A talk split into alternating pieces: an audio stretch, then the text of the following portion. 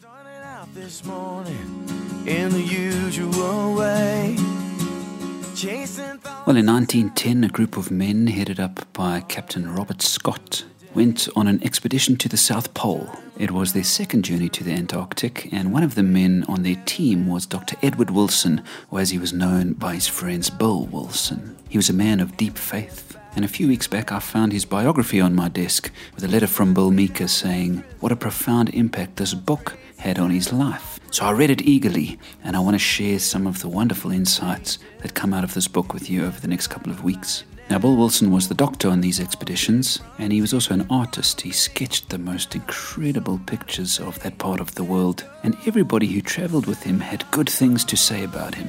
In fact, a friend wrote this about him I cannot remember that he ever talked about religion. Yet, if it be religion to dedicate one's life to whatever is true, whatever is honest, whatever is just, whatever is pure, whatever is lovely, whatever is of good report, if this is religion, I have never known a more religious man. Now, that reminds me very much of those famous words of St. Francis, who said, Preach the gospel and, if necessary, use words. It seems that Bill Wilson was a man whose life preached. He was a man whose actions spoke louder than his words, and a man whose selflessness and commitment to serving the people around him had a profound impact on all the people who traveled with him on these expeditions. So, what about you?